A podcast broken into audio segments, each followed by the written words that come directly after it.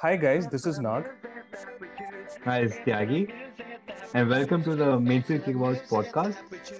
And uh, we guys are childhood friends, and we're calling podcast to talk about football. And hope you guys enjoy it as much as we do.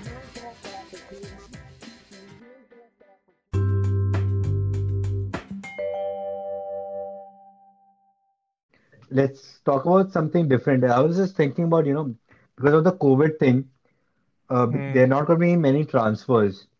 So, Hmm. what do you think? Uh, you know, will will club owners and managers play with like large squads with like you know uh, lower salaries, or like small squads with like concentrated quality and like high salaries? What do you think? I think a large squad is required for next season, at least for next season, basically, because the fixture schedule will be very cramped. So I feel that is one point where you know you'll require a large squad, and I'm I really I'm very fearful about United right now because you know uh, they need a larger squad, like at least quality on the bench, so that they can you know make changes for the different cups and you know in the EPL. So that is one thing. Secondly, I feel uh, what uh, I feel larger squads are better. You know, at least uh, whenever Ferguson was very like uh, he did very well. He had one of those largest squad with a lot of quality, right? So I feel that is uh, that is the way to go if you want to win multiple trophies. So that is one thing. If there's a smaller squad, there's a, uh better chance of winning the league if your injury record stays good. I guess that's how I see. So uh, I think see there are two things. One, also Rafa Benitez has a huge squad when he was managing Liverpool. We had so many like you know mid-quality players, but he could just you know fit his tactical systems in. And Hmm. Ferguson was a legend, so let's not even go there. Why, why he won large squad, small squad, he would have won anyways. And another thing Hmm. was like in uh, Mourinho's Inter, very small squad, won the treble. Hmm. So I think it's Hmm. about managers also, right? Like how they and some managers only play one squad, like Ancelotti and Mourinho. They'll probably play like that one fixed eleven, and they just want to Hmm. drag them through the major fixtures, and you know they're so comfortable each other that you know there's no there's no you know second guessing in the big games. Hmm. Like uh, what Yeah. happens with many uh, big managers, like you know Guardiola, who likes to overthink, or even Jupp Heynckes sometimes. You know he used to have a Hmm. tendency of overthinking. So what do you think? I mean, is the manager style, or does large squads you know have to be there? See, I'll tell you why large squads matter right now more than uh, ever. Because, see, you pointed out Mourinho's Inter, right? He had a smaller squad and he won. But the thing was, you know, Mourinho, if you've seen Mourinho's squad, they have a very typical way of playing where they don't press much, okay? So the physical exertion, and uh, I remember, I don't know about Tottenham, but United were 20th in the uh, kilometers run per game, per average in the league. So, I mean, his squad generally run very less and yeah, they press very less. So it is like pressing only in their own half. Okay. So that what that means is like, you know, Mourinho typically has a style which uh, allows him to, uh, you know, have lesser injuries in the squad. But he was unlucky at United. But he was lucky at Yeah. Chelsea and at uh, Inter, basically. So that I helped him a he lot. was. I still think he was unlucky with Chelsea.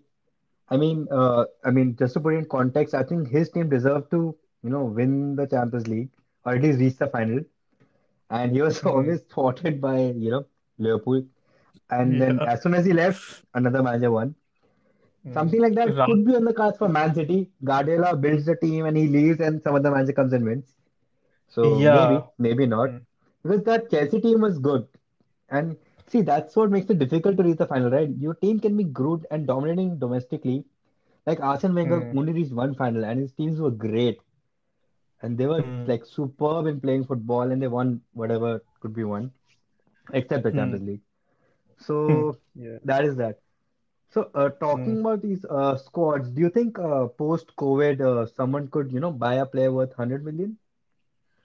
Will that be Uh, unethical? I feel, see, uh, you know, I am, I might be being a bit biased here, but I think it's perfectly fine to buy a hundred million player for United at least. I don't know about other clubs. Okay, because United did not take a pay cut. No, I was just Is joking. I'm just reasoning? Huh? Okay, you almost got me there. Okay, go on. Because because because we want Sancho so much, so you know it's fine.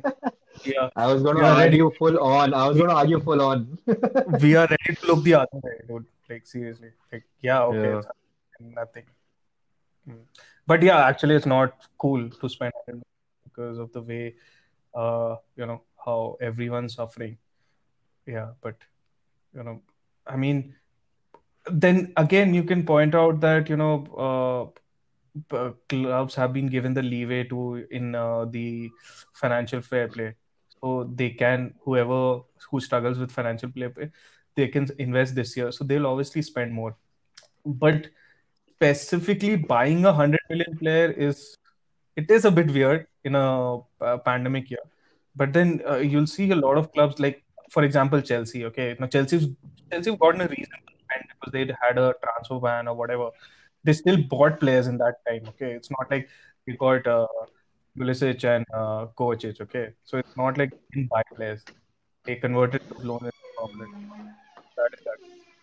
But uh, I mean, uh, you'll see a team spending more than 150, 200 million, maybe on different players, but they will. But that'll be net, right? That won't be on a single player. I mean, how does it make a difference, dude? United, uh, Uni- United's net spend will be anyway, uh, you know, around 100, 120 million. So it won't be like too much. They'll sell players and they'll balance the books. So, I mean, it's one player or multiple players. It's about spending, right? It is about spending, but also about if you sign a hundred million player, then you will Hmm. be also paying in those huge ass wages where everyone else else in other parts of Europe are getting laid off and not getting jobs. So that's a different scenario. I mean that that is very unfair, dude. Like seriously, uh, what about the uh, existing players who are already getting, uh, you know, uh, half a million a um, So week or their something like that? contracts were drawn before the COVID situation, right? They were Yeah, agreed to take pay cuts, right? Most not clubs have everyone, at not least. everyone. It's only where the clubs are struggling. So, for example, Spanish clubs are struggling, but in EPL, uh, you hardly like. For example, uh, Ozil refused to take a pay cut at Arsenal. They asked him to, to take a pay cut, but he asked. Are you serious? Yeah, he said that he said that he he's not taking a pay cut, and he gave a reason. Like there was an interview, I don't remember the exact reason, but there were a couple of players who said that they won't take a pay cut at Arsenal. Are you saying that Arsenal, the squad took a pay cut and Ozil didn't take a pay cut? No, I don't what think that's possible. no, no, no, no. So what happened was, uh, recently they've they were asked to take another pay cut. Okay, like just after the season. Okay. Yeah, but uh, a couple of them have refused. Out of which Ozil was one, basically. He already gets overpaid, man. He should take a pay cut. Like, come on. He hasn't played a decent game of football in like five years. Mm, yeah. But anyway, man, that's that's the dirty side of football. So Hmm. talking about a little fun side of football, Huh. uh, what do you think about, you know, different penalty taking techniques, you know? Like Ronaldo has his placement, Bruno has his hop, Pogba has his weird slow run, Yeah. and Ramos is Ramos. So which which one do you prefer? And as a footballer, which one did you take? And uh, which one do you prefer? Uh, I prefer, you know, uh, pace and uh, placement basically. Just blast it. I think that's the best way to go, like the Ronaldo technique basically. That would be the best way to go. Um, rather than, you know, uh, guessing which way the keeper will go and read and then make. Because, I mean, obviously, if you have practiced, or like, for example, Bruno, every time he takes a penalty, I am a bit nervous because, you know, there's zero back. He's waiting for the keeper. Huh? There is zero. He's waiting for the keeper to fall. Yeah, and uh, no, not fall, basically to give him an indication. So the key when he takes the hop, no, he'll see the keeper's uh, body move a certain way, and he make a guess. So I mean, uh, So and but his technique is good. Yeah. yeah, but th- then his shot doesn't have any backlift while shooting. Okay, and uh, against Sevilla, uh, he shot it in the top corner with a lot of force. Like, I was just confused, like Yeah, how did he get so much I power? saw that. I was like, how did he generate it, man? What are calves made of? So I mean, it's it's a very difficult technique to like uh, normal people like us. Like we should just try the normal way, basically. Hmm. Like, like honestly for me when I when there was a three P team and Ronaldo used to take all the penalties, obviously. Hmm. So he used to pick a corner, slot it. He didn't care where the keeper diving. Hmm. But now I'm appreciating Ramos's technique more. And I was reading about this also. It's you know, it's not only about the jump or thing. Hmm. It's about you lifting your foot also gives a fake to the keeper. That gives a hint, I mean, where you're gonna score. So it's it's very technical. It's not just, you know, the hop or the Ramos stutter. Because Hmm. Ramos also waits for the keeper and he also loves Panenka, which I always I um, my heart is skipping a beat every time he tries a Panenka. I'm like, please don't, run. The keeper knows he wants to do a Panenka, Hmm. but Ramos challenges the keeper. Do you think you have the guts to stand? So, I mean, I enjoy it, but I feel safer when Ronaldo is taking the penalty. Yeah. Even though Ramos has a great record, Yeah. but I still I'm safer when Ronaldo is taking a penalty because I know he'll slot it. Yeah. And Ronaldo's an excellent record, dude. Like he's been taking penalties for Oh, such a long time. I mean, if Ronaldo's taking a penalty, you can like be assured that it'll go in. It's kind of become like that now. Yeah, one thing he has over Messi is his penalty record. Mm, yeah. I guess. No, there's. Uh, I think uh, I think Maradona said this. I'm not sure. So Mm. he said the biggest insult to a player is if the goalkeeper does not understand the fake.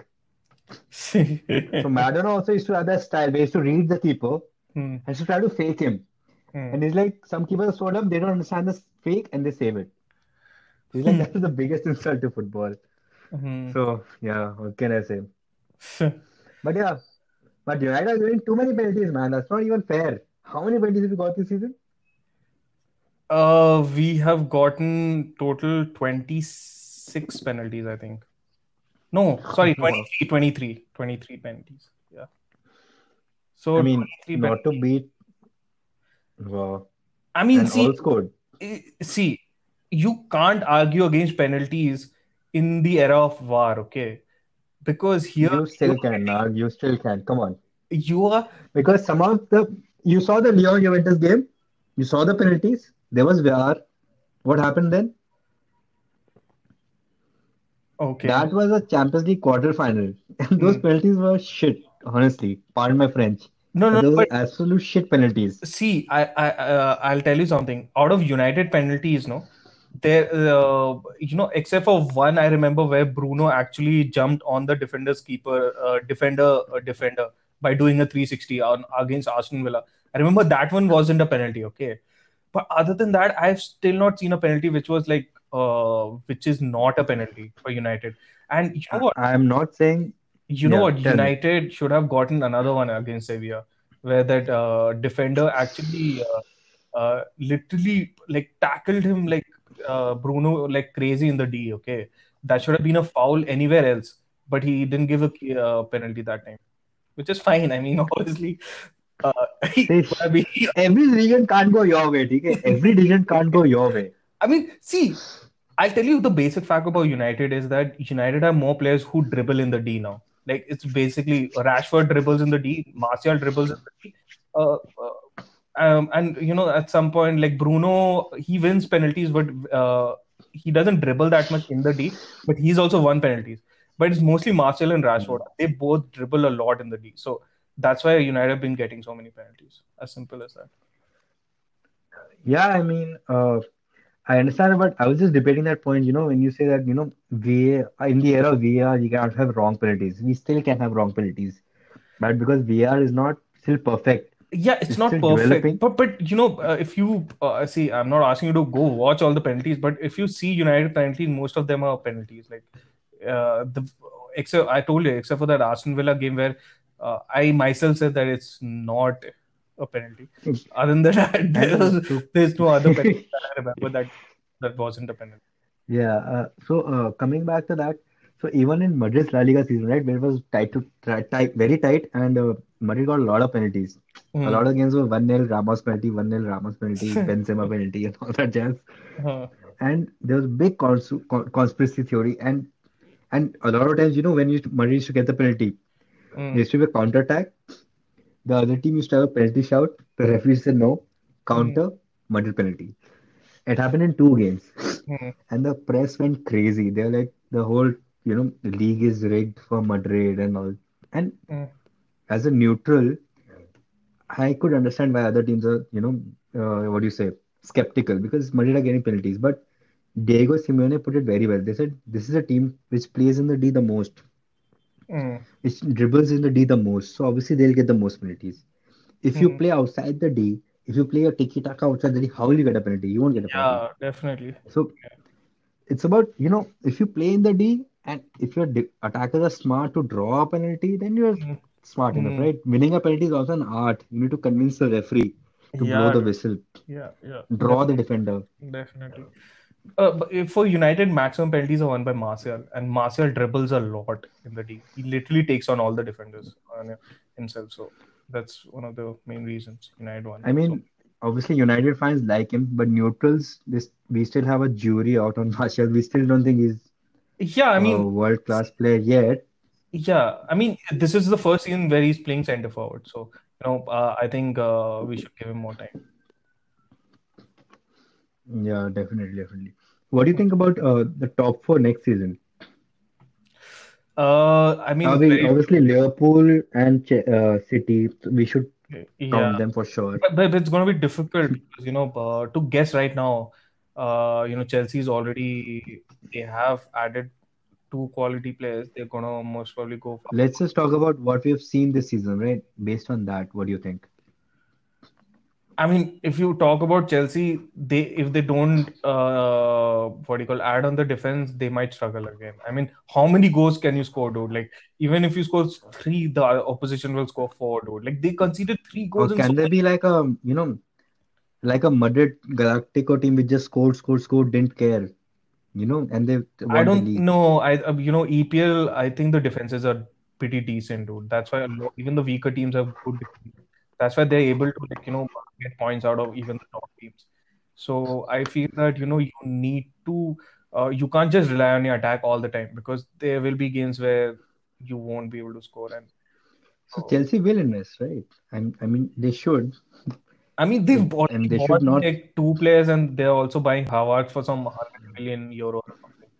I mean unless un, unless you know they are, uh, end up spending something like 300 million or something this transfer window i can't see a very big upgrade in the defense i don't know what they'll buy Yeah, uh, and both the center backs are very bad. The four fullbacks are getting old. yeah It's a Mm. very difficult thing. Hey, Rahul on, maybe they just might just get Rahul on, and he'll be a perfect fit. Hmm.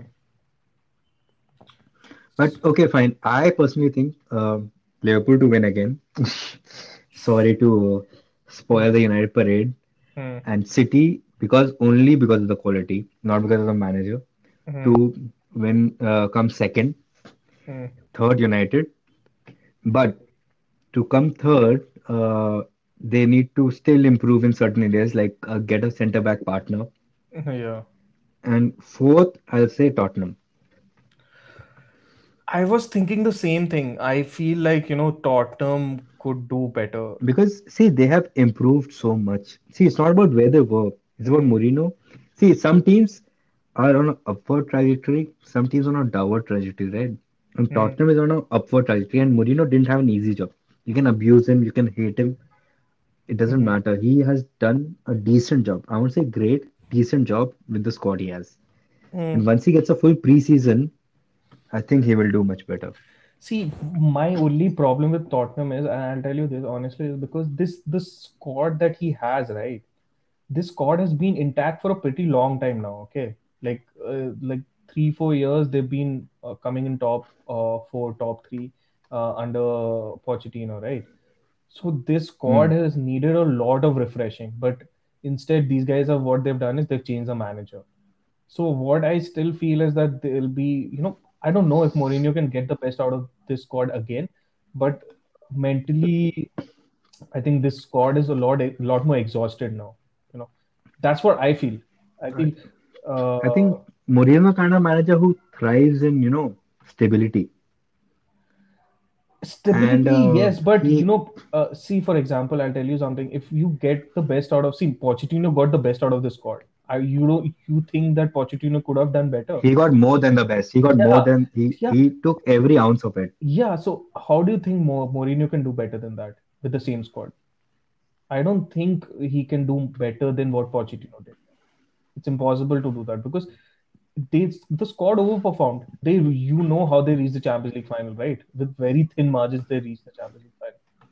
Lucas Moura went crazy. Yeah. Now they don't have that attacking midfielder. They like uh, Eriksen is gone basically, and uh, they're also going to sell in Dombe, the, so to Inter, and they bought one midfielder from Southampton, but uh, Hmm. I don't know. Like uh, you know, Mourinho can do good enough to get them in the top four. I think he can do that much, but I mean, to win them, See, I think for so I think for Tottenham, top four will be an achievement. Like for United, top four was an achievement this season. hmm, I think for Tottenham next season, top four would be an achievement, right? hmm. I think so, but I still have question marks about Mourinho's tactics, man. I mean, they have done well, okay, no doubt about that. Like uh, from where they were, they've done well. But you remember Mourinho also? I remember they got thrashed by one team, man. Either it was Sheffield or someone who thrashed him, uh, two 0 or three 0 I remember. And so, I mean, the way Mourinho plays, no, you need a very specific type of players who can just you know convert two chances, one goal, like those kind of Basically, it's Harry Kane, Hurricane to not get injured. I, I've I've That seen is what Mourinho needs. Son has done better under Mourinho than Harry Kane. Son has That's because Son is tactically versatile, and he wants he likes those players who are tactically versatile. hmm, And Son is a no-nonsense player. He doesn't ask for money. He doesn't worry about his position. He just plays football. But He doesn't care. another, another point about Mourinho's team is like his whole tactics works only and only if his defense is good.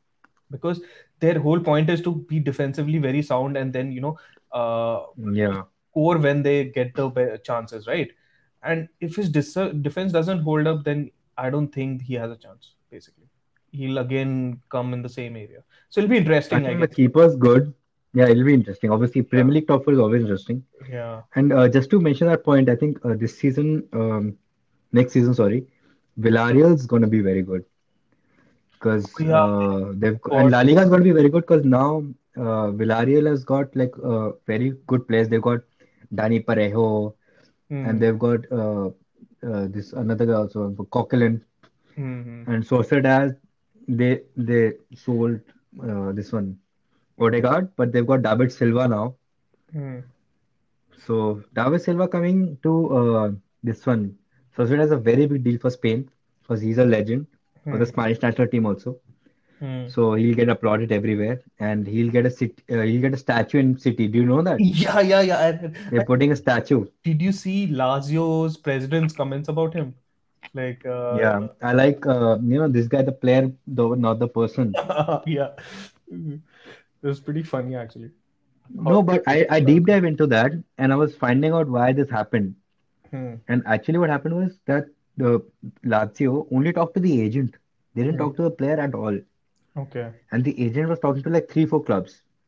Oh, okay. So obviously Silva would want to go play in Spain because Spain, every stadium he goes, he'll be applauded, right?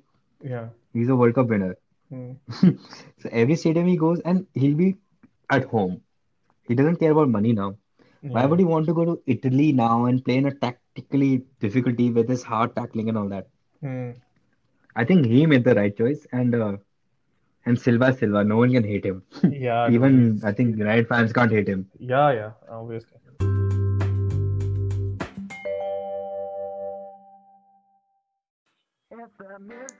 I hope you like the episode. Please subscribe.